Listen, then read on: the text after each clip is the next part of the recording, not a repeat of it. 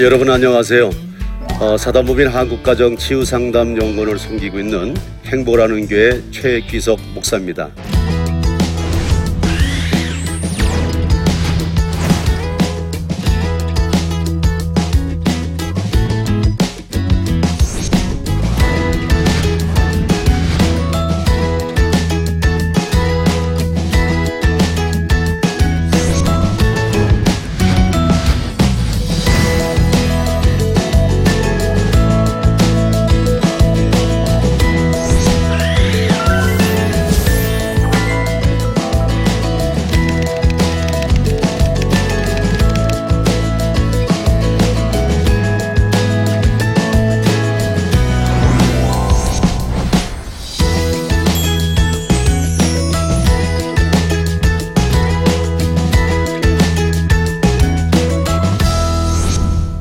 자녀는 우리들의 산물이죠. 그래서 그 아이들 때문에 행복하고 그 아이들 때문에 보람을 얻고 죽고 싶어도 걔네들 때문에 살아야 되고 정말 그럴 때가 너무 많은데, 반대로 걔네들 때문에 죽고 싶고요, 걔네들 때문에 집 나가고 싶고 진짜 집에 안 들어왔으면 좋겠다는 생각을 부모가 오죽하면 하겠냐는 생각을 갖는 대상도 있습니다. 근데 이게 전부 다 상호 이 보완성에 의해서 이루어지는 거거든요. 그런데 이제 가정 내에서는 모든 부모들이 착각을 합니다. 내 배에 10달 아파서 났으니까 내 거다. 그리고 내가 늘 하는 것은 얘네들을 위해서 헌신하고 양보하고 배려했던 것들만 생각하지, 얘네들이 원하는 방법이 아닌 것을 내가 강압적으로 하면서 얘들에게 상처를 줬던 것을 기억하는 부모는 거의 없어요. 그래서 이 아이들의 반항심은요, 태어나는 순간부터 달라져요. 이 아이는요, 정자와 난자가 만나면 이 생명체가 시작되는 이 14일 이후부터 얘들이 느낌을 갖기 시작하거든요. 그러니까 엄마가 임신을 했는지 안 했는지도 모를 정도부터, 이때부터 이 뱃속에서 생명체가 감각적인 느낌을 갖고 살아간다는 것이죠. 특히 엄마의 감정의 기복에 의해서 이 아이들도 천국과 지옥을 늘 왔다 갔다 합니다. 엄마의 심장박동 소리가 아주 평안하게 들릴 때는 기쁨으로 살아갈 수 있겠지만, 주변 환경에 의해서 아버지하고 갈등을 일으킨다든가 외적인 위협을 느낄 수 있는 과정들이 이렇게 되면 이 아이들이 딱 움츠려가지고 꼼짝도 안 하는 이유가 바로 그거죠. 바로 이런 생명체를 몸속에 넣고 이제 점점 성장을 시켜가면서 때가 돼서 딱 태어나는 순간 어때요? 이 아이들에게 또 하나의 위기가 오죠. 태어나는 순간 엄마 뱃속에 있을 때는 마음대로 먹고 싸고 자고 싶으면 자고 눕고 이러다가 태어나는 순간 제일 먼저 밥줄을 딱 잘라버린단 말이에요. 그러니까 생명의 위협을 느끼는 거죠. 가장 큰 게 밥줄 잘리는 거죠.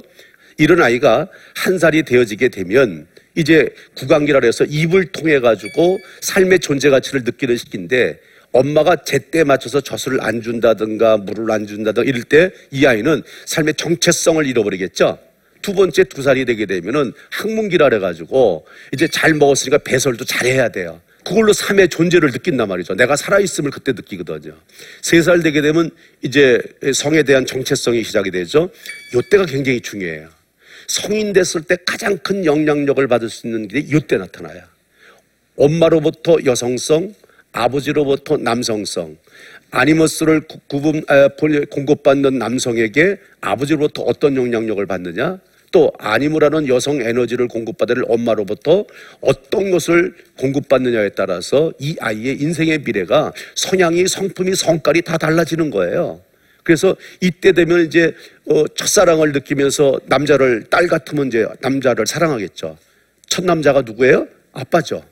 근데 아빠를 너무 좋아하고 아빠도 나를 너무 사랑하고 둘만 살았으면 좋겠는데 옆에 여우처럼 이쁜 여자가 아버지의 사랑을 독차지하고 뺏어가는 모습을 보고 어떻게 하면은 우리 사랑하는 남자한테 사랑을 뺏기지 않고 저 여자가 사랑을 받는 이유가 뭘까? 눈여겨보다가 2, 3살 되면 엄마 화장할 때 옆에서 막 꼰지 바르고 막 이거 하는 이유가 바로 그 이유예요. 남자도 똑같습니다. 첫사랑이 엄마죠. 엄마의 사랑을 독차지하고 싶은데 그 누군가가 또 멋진 남자가 엄마의 사랑을 뺏어가. 도대체 어떻게 하길래 우리 엄마의 사랑을 뺏어갈까 싶은 생각에 가만히 유심히 보니까 오, 남자다워, 멋있어, 목소리도 웃고, 그때부터 이제 아버지를 닮아가려고 하는 거죠. 이게 이제 3살 때 증후에서 나타나는 증상인데, 그 다음에 이제 4살 되면 잠복기가 되어져 가면서 일단 이게 이제 수면 아래로 가라앉아요. 유아기의 과정을 통해서. 그러다가 엄마 뱃속에 있을 때라든가 태어난 이후에 이상 증후를 배우고 아픔의 상처를 겪어냈던, 여러분 많이 들어보셨죠? ADHD. 주의력 결핍 과잉 행동 장애라는 정신과적인 질병이 나타납니다.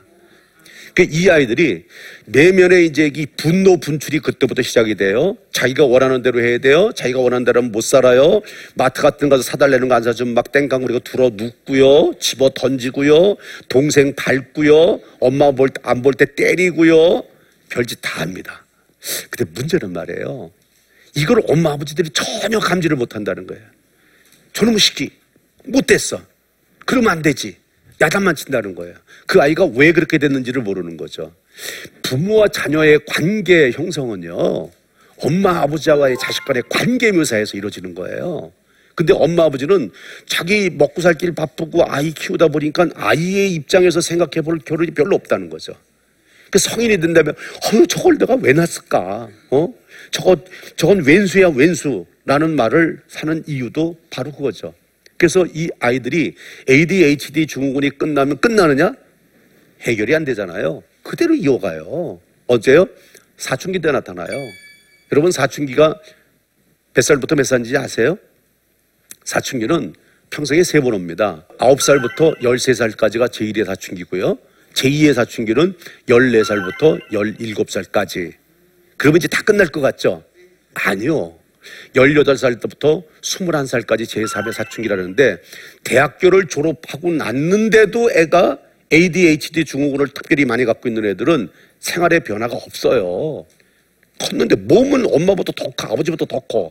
근데 생각하는 구도는 이 유치원 애들하고 똑같은, 자기중심적이고 이기적이고 자기밖에 모르고 자기 생각대로 안 되고. 그럼 어떻게 될까요? 그러면 골방으로 들어가요. 자기 방으로 들어가요. 거기 가서 유일하게 할 수 있는 게 뭐냐면, 엄마 말 안 들어줘, 학교에서도 나를 괴롭히는 사람은 많고 나를 도와주는 사람은 없으니까 뭐래요? 인터넷 앞에 들어가서 자기 마음대로 할 수 있는 건 이 사이버의 세계밖에 없어. 이거를 시키꼬몰이라 그래요. 은둔형 외톨이라 그러는데, 지금 대한민국에 200만 명이 넘는 아이들이 이 질병에 걸려 있다고 보시면 돼요. 방에 들어가서 심한 아이들은요, 안 나옵니다. 여기서 끝나는 게 아니라, 여기서 심한 아이들은 정신적인 장애를 갖기 시작해요. 그래서 불특정 다수를 대상으로 해서 아픔을 주고 고통을 주고 피해를 주는 사이코패스가 될 수도 있고요. 기가 막힌 머리를 써가면서 상대방에게 자기 유익을 구하기 위해서 상대방이 아프든지 말든지 피해를 보든지 말든지 자기 유익만 구하는 특별한 성향. 바로 요즘에 경제계의 또 이렇게 많이 출세한 사람들에게서 많이 볼 수 있는 특별한 성향이에요. 자기만을 위해서, 자기의 모든 것을 위해서 남을 희생시키는 사람. 예? 이런 성향을 갖고 살아가는 사람들이 생각보다 많습니다. 다 심리적인 억압에서, 환경적인 조건에서, 정신적인 장애에서 이루어지는 일이라는 거죠. 그럼 이런 것들이 가장 이제 나타나는 시기가 어렸을 때 쭉 나타나지만, 특히 이제 제1의 사춘기가 되고 이때쯤 되면은 심각해져요. 어느 가정의 아이를 상담을 해봤는데요, 이 아이의 상담은 성인이 된 다음에 내가 그를 만나보니까 굉장히 번듯해요. 어떻게 번듯하면, 박사님이에요. 훌륭한 박사님이에요. 덕망 있고 인정받는 대기업의 중견 간부로 일할 수 있는 아주 훌륭한 박사님인데, 이분은 타협이 없어. 다른 사람하고 절대 타협이 없어요. 그러니까 뭐 외부에서 거래처에서 오는 사람, 같이 근무하는 사람 직원, FM이 아니면 절대 수용을 안 했어요. 그래서 모거래처에서 노신사가 와서 뭘 좀 부탁하려고 이렇게 머리를 수그리고 있는데도 불구하고 그 사람이 갖고 온 서류를 갖다 그냥 사무실에다 뿌리고 똑바로 해오라 그랬지 누가 인사하라 그랬냐고. 이렇게 서류를 해오면서 나보러 봐달라면 나 죽으라는 얘기냐고. 소리를 고래고래 지르고 뿐만 아니에요. 그 남편을 고발한 사람이 누구냐면 아내인데 그가 이제 상담을 요청을 한 거예요. 어린 시절의 문제 때문에. 그러니까 남편은 외적으로 보면 굉장히 인텔리젠트예요. 연봉도 많고 사회적인 직위도 높고 또 뭐 그런 위치의 사람인데 아닌 거예요. 그래서 그분을 이제 좀 만나서 좀 치유해달라고 부탁을 해서 그분의 어린 시절을 돌아가 봤더니 동생으로부터 비교를 당하는 그 아픔의 상처가 이렇게 만들었어요. 이 사람이 공부를 잘하는데 동생은 공부를 더 잘해. 얘가 반에서 1등하면 얘는 전교에서 1, 2등을 해. 죽기 살기로 쫓아가서 전교 한 5등 정도 하면 잘하는 거잖아, 공부. 그렇죠? 그런데 공부를 잘했는데 불구하고 방학 때만 되면 집에 가기 싫은 거야. 아버지가 자기 거하고 자기 동생 거 그 성적표를 다 받아놓고 늘 보면서 아이고 이 지질이 못한 놈 동생만도 못한다 나가 죽어라 그러고 그 성적표 집어 던지고. 예? 여러분 같으면 여러분 자녀가 만약에 전교 5등하면 어떻게 될까? 중국집 가서 짜장면 사줘야 되는 거 아니에요? 근데 이제 아버지가 그렇게 비유하면서 이렇게 학대를 한 거야. 눈물을 흘리면서 마음속에 있는 게 뭐냐, 그때 그 마음속에 토설하는 내용을 보니까 내가 크기만 해봐라 우리 아버지를 가만두지 않을 것이다. 이런 마음속에 응어리를 안고 이제 성장이 된 거예요. 이 아픔을 갖고 있는 것을 누가 알겠어요? 표현하겠어요? 안 하죠. 못 하죠. 그런데 결국은 성인이 되면서부터 나에게 힘을 과시할 수 있는 대상만 보면, 그러니까 어렸을 때 몸이 작고 아버지나 엄마의 힘의 억압에 의해서 성장이 되어질 때는 어쩔 수가 없어. 근데 몸이 커서 이제 아버지를 힘으로도 밀어낼 수 있는 장도가 되면은 이제는 안 참는다는 거죠. 그 이전에 벌써 사춘기가 되면은 어떤 일들이 벌어져요?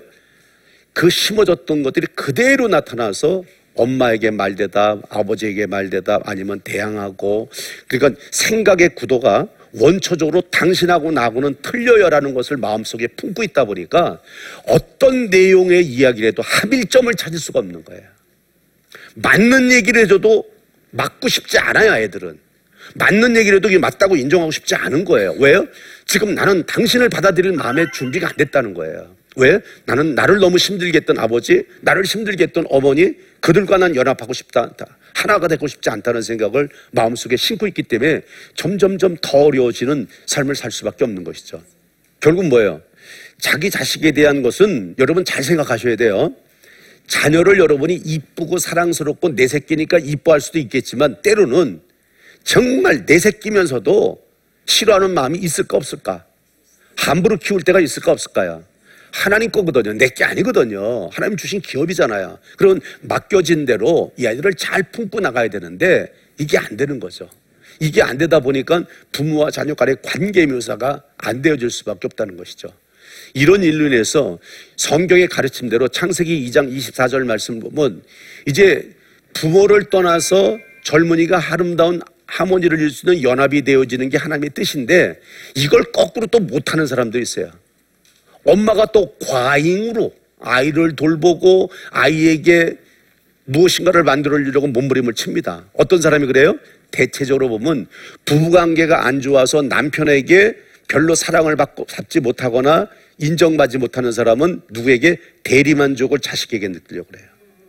그래서 이 아이들을 잘 키움으로 인해서 내 인생의 희열을 여기서 느끼고 싶어하는 거죠. 그러다 보니까 이 아이가 원하는 방법대로가 아니라 내가 원하는 방법대로 아이를 또 잘못 키우네요.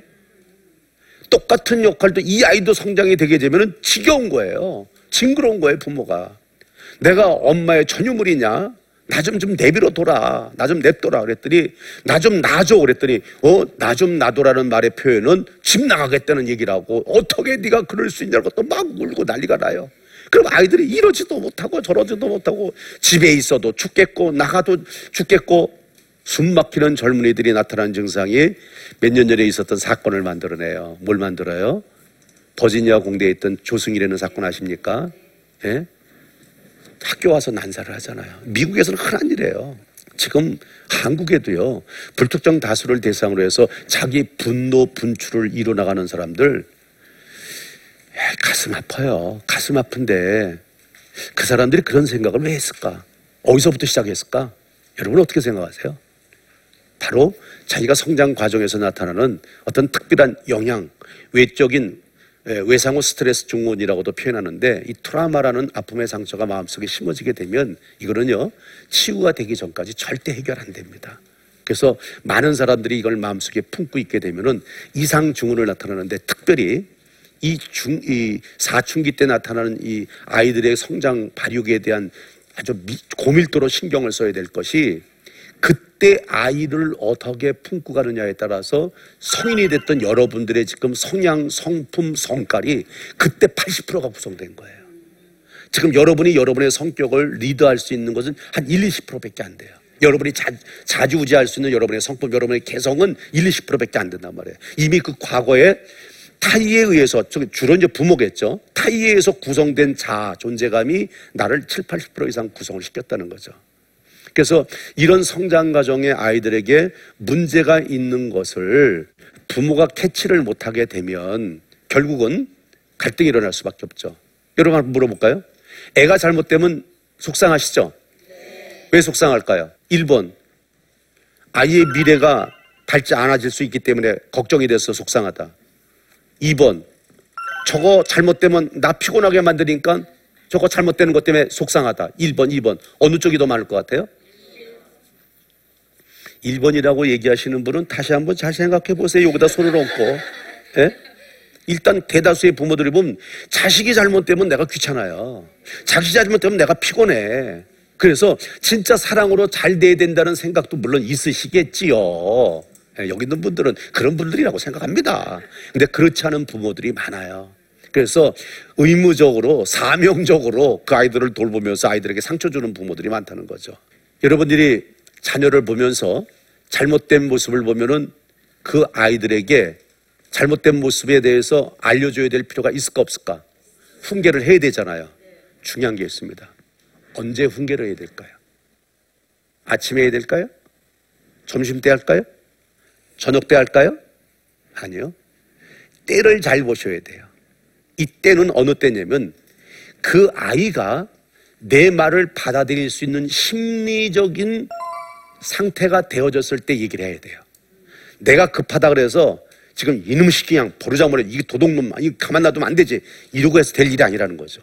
이 아이가, 잔소리라는 것은요, 사람을 바꿔야 실효성이 있는 거야.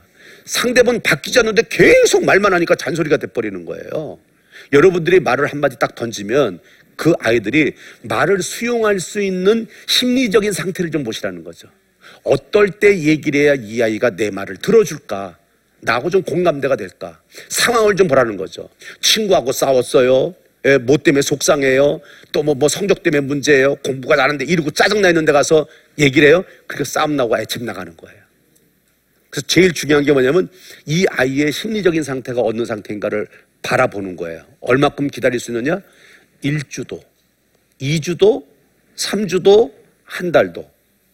그러면 여러분 어떻게 해요? 속이 터져 죽을 것 같아요? 그래도 여러분이 죽는 게 낫지, 애 죽는 것보다. 참으세요. 두 번째, 어디서 얘기할 거냐? 성질난다고 지금 있는 그 자리에서 가족들 다 있고 뭐 있는 데서 얘기를 하느냐? 아니라는 거예요. 이 아이가 나하고 교감을 나눌 수 있는 장소가 어딜까? 어디가 가장 좋을까를 생각을 하셔야 돼요. 그래서 그 아이를 그 장소로 데리고 가서 그런 심리적인 상태가 됐을 때 그 얘기를 하면 그 아이가 마음을 열고 흡입해요. 받아들여요. 그래, 맞아. 엄마 사실은 나도 이거 잘못된 거 알고 있어요. 이젠 안 그럴게요. 이 답을 얻어야 잔소리한 보람이 있지. 저는 가끔 가다가요, 이제 지금은 우리 아이들이 다 결혼을 해가지고 분갈아서 살지만, 분가기 전에 가끔 이런 한 달에 한 번 정도는 대청마루에다가, 응접실에다가 마루에다 이불을 쫙 펴요. 그러고 나서 가족이 전부 다 거기 나와서 한 달에 한 번씩은 잡니다. 잠포지음이라 그래요. 같이 들어넣어서 뒹굴면서 먹으면서 장난도 하고 얘기도 하면서 교감을 하는 것, 때로는 이렇게 저렇게 부딪히면서 스킨십을 하는 것, 이런 것들이 때에 따라서는 가족 간의 관계, 부모와 자녀의 관계를 아주 부드럽게 만든다는 것을 기억하셨으면 좋겠습니다.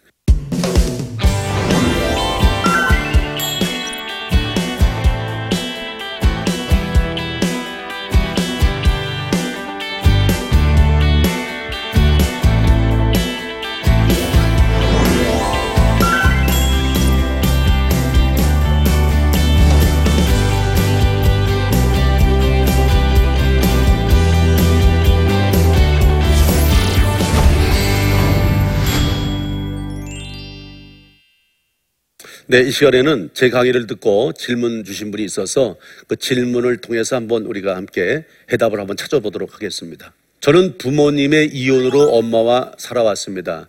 저에게 기대가 크신 엄마 때문에 늘 어깨가 무거웠지만 어느 정도 저도 부응해 왔다고 생각해요. 그런데 제 결혼에 대해 너무 부정적이어서 요즘 갈등을 겪고 있습니다. 어쩌면 좋겠습니까? 주어가 엄마의 이혼이네요. 예. 엄마가 이혼을 하게 되면 이 아이들, 그러니까 이혼 전부터 이 부모는 자식에 대한 어떤 대리만족성에 대한 어떤 대치물로 생각하는 얘가 많거든요. 그러니까 저렇게 관심을 많이 가졌다는 건 그동안 아이에게도 잘했다는 얘기예요. 거기에 보상심리가 생각되겠죠. 그래서 내가 이렇게 잘했으니까 너희들도 나한테 잘해야 되지 않냐? 너는 엄마 말을 꼭 들어야 되지 않냐? 라고 이제 사사건건 이렇게 이제 개입을 하는 것이 문제가 되겠죠. 근데 또 실리적으로는 엄마가 그만큼 공허하다는 얘기예요. 때에 따라서는 이제 결혼하는 부분에 대해서도 내 직성에 안 풀리면은 내가 여태까지 노력했던 것이 다 수포로 돌아간다. 쉽게 얘기하면 번전 못 건진다. 뭐 이럴 수도 있어요. 이게 그런 부분을 안심시키고 엄마와 연합이 되는 것. 근데 제가 이제 부모들의 그 결혼한 이후에 배우자 선택에 대한 문제가 됐을 때 그 갈등을 보면은요, 해결 방법이 딱 이거더라고요. 청소년기 때부터 그 배우자에 대한 대상의 대화를 부모하고 많이 나누세요. 그러면 이제 예를 들어서 엄마하고 딸하고 이제 얘기를 많이 하잖아요. 그럼 이 딸이 남자를 선택할 때 자기도 모르게 엄마하고 얘기했던 것이 머릿속에 습득이 돼 있어가지고 남자를 선택할 때 자기도 모르게 그런 남자를 선택해요. 그럼 선택해가지고 오면 엄마 마음에 들까 안 들까요? 들잖아요. 딸도 마찬가지고 아들도 마찬가지입니다. 이런 관계를 통해서 부모가 싫어하는 대상하고 결혼할 수 있는 일들을 피할 수 있는 것, 자녀들도 힘들어요. 부모 맞추려면. 그러니까 부모 입장에서 미리미리 그 대화를 많이 해주다 보면 각인이 돼버리거든요. 이상관이 달라져 버려요. 그래서 해결하면 좋을 것 같아요. 네. 자, 한 가지 더 예를 볼까요? 저희 집엔 40살이 넘은 아들이 있습니다. 대체 결혼할 생각을 안 하네요. 남 얘기인 줄 알았지 제 아들이 이럴 거라고는 상상도 못했습니다. 며느리와 손주를 봐야 될 나이에 나이 든 아들 챙기는 일이 너무나 힘드네요. 요즘 세상이 세태가 그렇습니다. 뭐 저출산은 이루 말할 것도 없고요. 결혼들이 자꾸 늦어지잖아요. 결혼을 요즘에는 뭐 30대 중반, 40대 넘어서 하는 사람들도 많아요. 그러니까 부모들은 속이 타죠. 왜요? 빨리 결혼해서 안정된 가정을 좀 이뤘으면 엄마의 짐을 좀 덜어줄 것 같은데. 그리고 이제 나이가 들면은 손주 보는 재미가 너무너무 솔솔하거든요. 이 모든 주변 사람들한테 그 얘기를 듣는데 이건 장가도 아직 안 갔으니 언제 손자를 보겠냐고요? 답답하겠죠. 그런데 아들 입장에서 보면 여러 가지 조건과 이유가 있을 거예요. 경제적인 문제가 있을 수도 있고, 그 다음에 아직 결혼 준비를 못한 그 이유도 있을 수 있고, 그 다음에 대인 기피증에 의해서 누구와 함께 산다는 것에 대한 부담을 가질 수도 있고요. 어떤 이유야 뭐 여러 가지가 이유가 있겠지만 저런 입장에서는 엄마 입장에서 아들하고 이제 진솔한 대화가 좀 필요하겠죠. 무엇이 문제가 되는지, 그리고 이 아이를 좀 이해해 주려고 노력을 하고, 결혼하는데 부족하고 모자랐고 좀 준비돼야 될 일이 있다면 그 부분을 엄마가 좀 일정 부분을 도와주거나 채워주면 이 아들이 결혼을 할 마음을 다시 가질 수도 있겠죠. 예, 그런 식으로 풀어나간다면은 이 아이가 속히 결혼할 수 있는 좋은 대상을 만날 수 있을 거라 생각이 됩니다. 동사를 질면은 추수를 해야 되지 않겠습니까? 이 아니면 좋은 열매를 맺어야죠. 그 인생의 삶의 추수는 봐서 이제 자식에 의해서 이제 결발음이 되는데, 이제는요, 때에 따라서는 자녀들에게 엄마, 이 부모님의 생각의 구도에 맞지 않는 영역이라 할지라도 때에 따라서는 좀 속아 주세요. 좀 넘어가 주세요. 이 속아 주기가 제일 안 되는 것 같아요.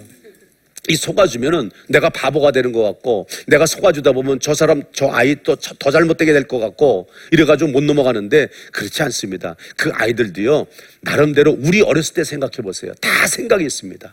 그래서 나름대로 부모의 생각과 마음이 일치되지 않는 일이 있다 할지라도 속아주기, 오늘 이 강의를 매듭지면서 여러분 마음속에 심으시면 여러분 자녀를 바라보는 시각이 달라질 거라고 생각합니다. 장시간 경청해 주셔서 감사합니다.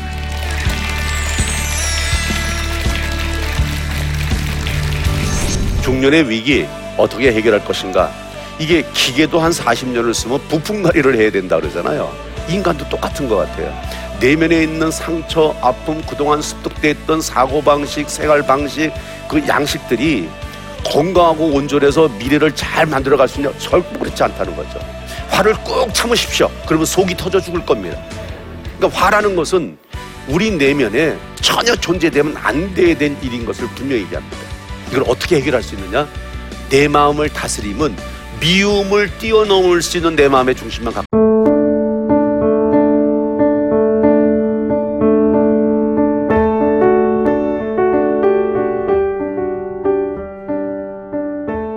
믿음의 집안에서 태어났지만 어린 시절 가정에서 많은 상처를 받았던 이소명 청년. 주변 사람의 시선과 불편한 소문들로 교회조차 가지 않게 되었습니다. 저에게는 굉장히 좀 힘든 시간? 집은 있고 내가 학교는 다니고 있고, 하지만 내 심리 상태가 너무 불안정한 거죠. 힘들었던 시간, 삶 속에서 하나님은 찾을 수가 없었습니다. 아, 정말 하나님, 나를 왜 이렇게 외롭게 하시지? 왜 이렇게 나를 지독히도 외롭게 하시나요? 울면서 기도를 했던 시기였어요. CGN TV를 보면서 하나님께서 사람을 만드셨을 때 2%의 부족함을 놓고 만드셨대요. 이 2%는 하나님으로만 채워주는 2%라는 거예요. 아, 하나님 알고 계시는구나. 나는 모른다고 생각했고 나만 겪는 어려움인가 라는 생각이 있었는데 제 마음을 좀 많이 움직였던 것 같아요. CGN TV를 통해서 많은 힘을 얻고 있으니까 정말 감사하다는 말씀 드리고 싶어요.